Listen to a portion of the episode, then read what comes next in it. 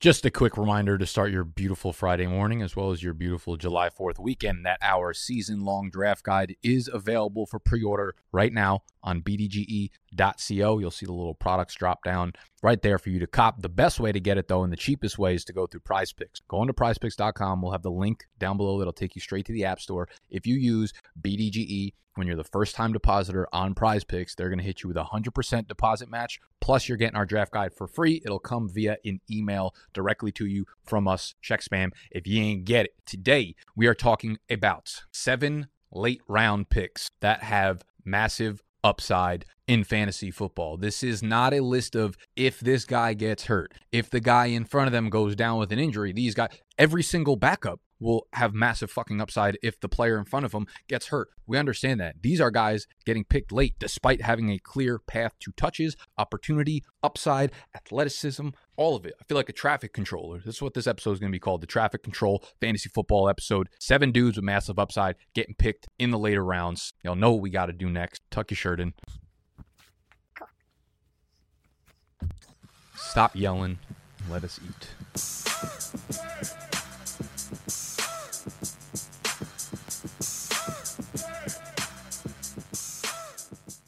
First dude up on this list, and I took the conglomerate of multiple ADPs across the industry, some paid, some non-paid, none, no like real shitty platform though, just to get a real sense of where these guys are going, depending on whatever draft you're going to be in. Maybe not the highest of stakes, but this is again a mishmash of ADPs from all around the industry to get an accurate picture where these guys are going. First up on this list is Allen Lazard, Green Bay Packers wide receiver, currently going off the board as the wide receiver 45, 110th overall if you want to use the same case for Christian Watson, if you're in love with that dude, go for it. I suppose you could, but we've already seen one do good things on an NFL field. We already have one being praised by Aaron Rodgers. We've seen one do the thing on the field pause, with Aaron Rodgers already. Okay. Aaron Rodgers just called him the wide receiver one. He's saying he's doing his dirty work for the last few years. Now he has the chance to be the guy in this offense. Allen Lazard is kind of a baller on his own right. You talk about size and speed 6'3, 225, 88th percentile speed score. The burst score is there too.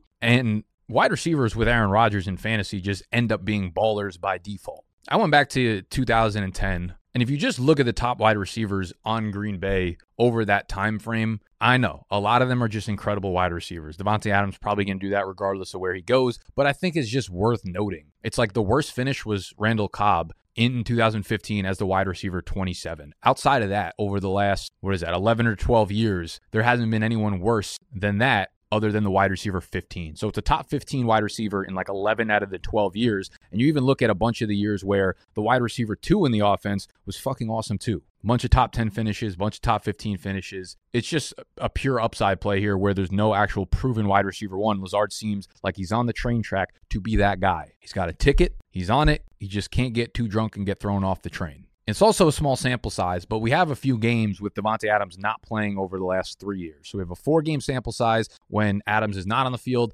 that Lazard was. You could see the splits are there. Five and a half targets, 74 receiving yards, half a touchdown per game, nearly 15 PPR fantasy points per game when Adams is not on the field. And we know they've got no real pass catchers there now. Lazard is just so worth the draft price when you weigh the pros and cons of, of what this offense can be and what it doesn't have right now. Next up on this list, we got a running bike out in Seattle. Rashad Penny, not Kenneth Walker. Rashad Penny. Kenneth Walker fits into that if Rashad Penny gets hurt role. Rashad Penny does not need someone to get hurt in order for him to be the starter. He's already the starter, going off the board as RB 36, 115th overall listen, Penny's not a guy that I'm naturally too excited about, right? I've usually got to take some pills to get going when it comes to Penny. But we could finally say that the upside is real for Rashad Penny, right? For a while, it was theoretical. Everyone liked Penny back in the day as a rookie coming out of college because his athleticism was there and the size was there. But for like four years, people were just saying Penny has so much upside. Penny has so much upside. He just can't stay healthy. We never, it was all theoretical. Like we never saw him. He literally couldn't play more than four snaps at a time, four plays in a row for us to get an actual sample size. And now we've got a beautiful sample size of four games in a row we got spoiled. All right, it was more than four games, it was five games, whatever, but they were league winning games. He was the single best fantasy running back over the last five weeks of the season. And they held on to him for so long, despite all the injuries and the downside of him, because they believed that they had that player in Rashad Penny when they drafted him and still had him later on into his career, which he proved them right. When you prove someone right about something that everybody's telling you you're wrong on, it gives you that much more incentive to keep going with it. And again, this video is about upside, not downside, right? Penny has plenty of it. If you had a penny for every time that this man limped off the field, you could buy his ass a prosthetic leg. Now, it's hard to imagine. I'll admit, it's hard to imagine a lot of upside from a running back in an offense led by Geno Smith, but it's Penny's job to lose by the end of the season. And the, this, the sus behavior by the fantasy industry right now is having Rashad Penny go off the board like 25, 30 picks after Kenneth Walker. Give me that gap all day. And give me Dameon Pierce out of Houston all day and tomorrow into the fucking stratosphere. Going off the board right now at running back 41, 137. Some of y'all might not have been in the dynasty or rookie game, but we talked about Dameon Pierce, this kid out of the University of Florida, a whole lot this offseason. He was my RB3 as a rookie throughout the rookie process. I'm obsessed with this kid. He never got to see the the featured workload while at Florida. But if you look at every individual metric, just as a pure running back, he was phenomenal. And we're actually going to go head over to our website to bite that up. Again, our draft guide is on bdge.co. You can get access to it right here on the product page by buying the rookie draft guide, the combo package, the redraft guide, or through signing up on PrizePicks with our code. But if you go to the rookie draft guide, we've got every player, we've got all the rookies by round, by position, etc. Let's go to the running backs. We can go to Dameon Pierce's profile.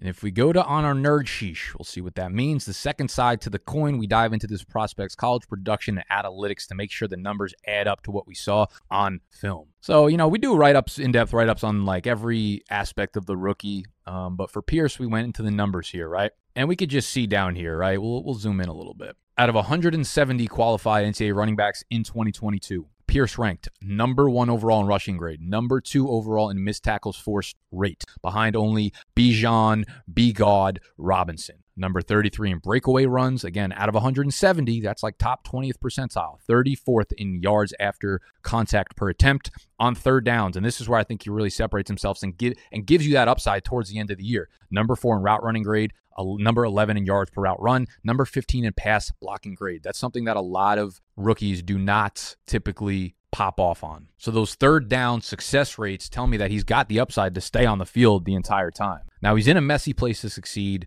I mean, he's realistically he's, ba- he's battling a bunch of scrubs. Like Marlon Mack is fine. Sick of being upsold at gyms. My guy, you're currently a base member. For ninety dollars more, I can upgrade you to our Shred membership. For 130 more, you'll be a Swole member, and for just 300 dollars more, you'll reach Sweat Platinum. At Planet Fitness, you'll get energy without the upsell. Never pushy, always free fitness training and equipment for every workout. It's fitness that fits your budget. Join Planet Fitness for just $1 down and $10 a month. Cancel anytime. Deal ends Friday, May 10th. See Home Club for details.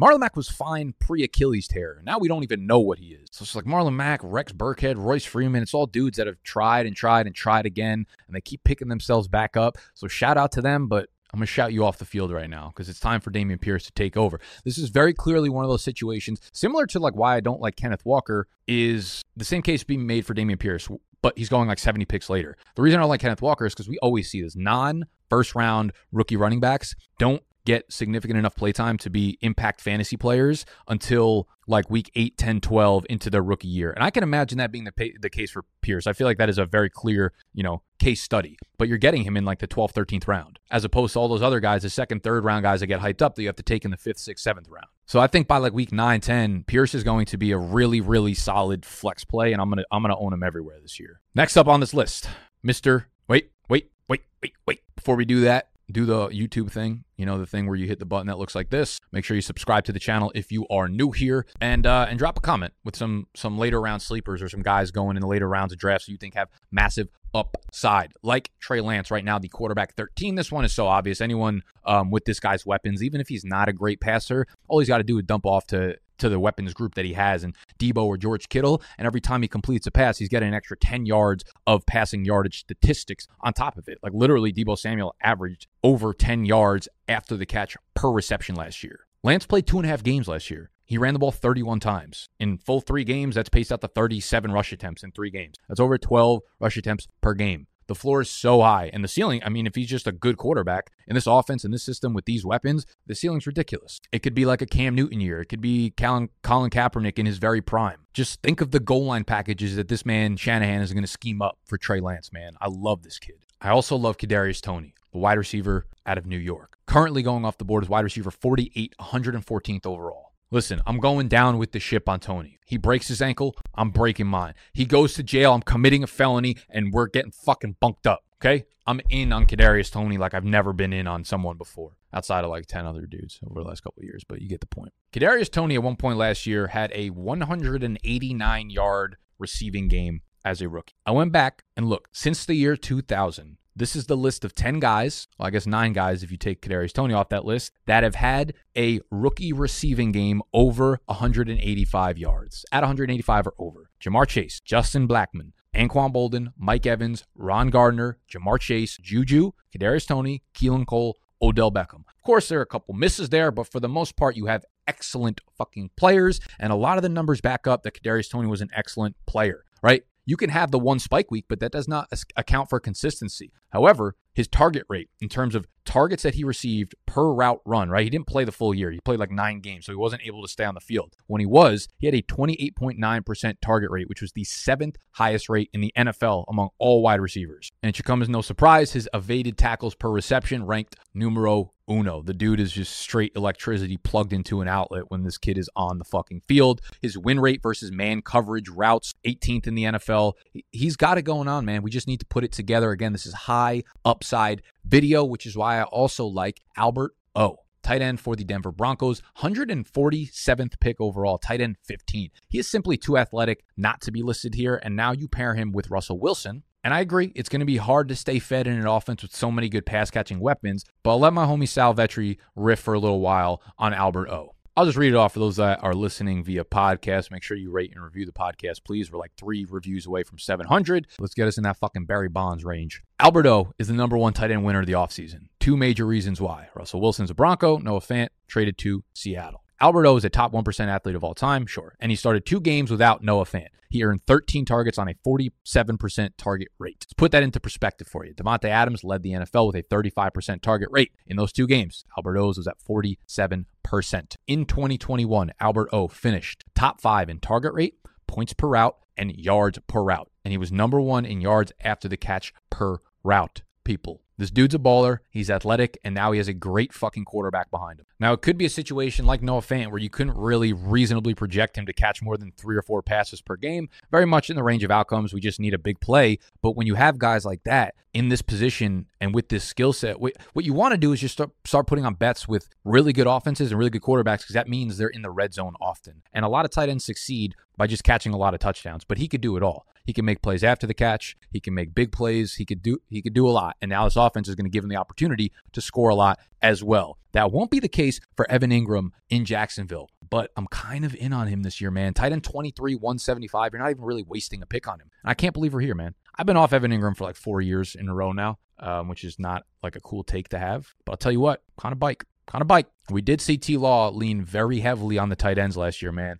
Like Dan Arnold came over to Jacksonville. He was there for like eight seconds and was getting eight targets a game. It's a nice ratio. Every second you were there, you were getting a target for it. Dan Arnold was a really big factor in that offense. And I was listening to a really good podcast the other day with um, probably the most prolific, I don't know if that's the right word, but definitely the most like relevant and, you know, normal headed beat reporter over there in Jacksonville. His name's John Shipley. And I've listened to a couple things and I read a couple pieces that he's been coming out with, but he's talking about how Evan Engram is doing really, really well at camp. He's surprising a lot of people with not only like his playmaking abilities, athleticism, but like his work ethic and really wanting to break out. He turned down a two year deal because he wanted to bet on bet on himself. So you bet he put that fucking work in this offseason. Regardless, so you know, there's I don't know. There's probably nothing I could I could say to you right now. Sit here and you're just not sitting behind your screen telling me to shut my mouth. I get it. I get it. Whatever. I like talking into fucking walls anyways. The best way to express myself. Engram, take him.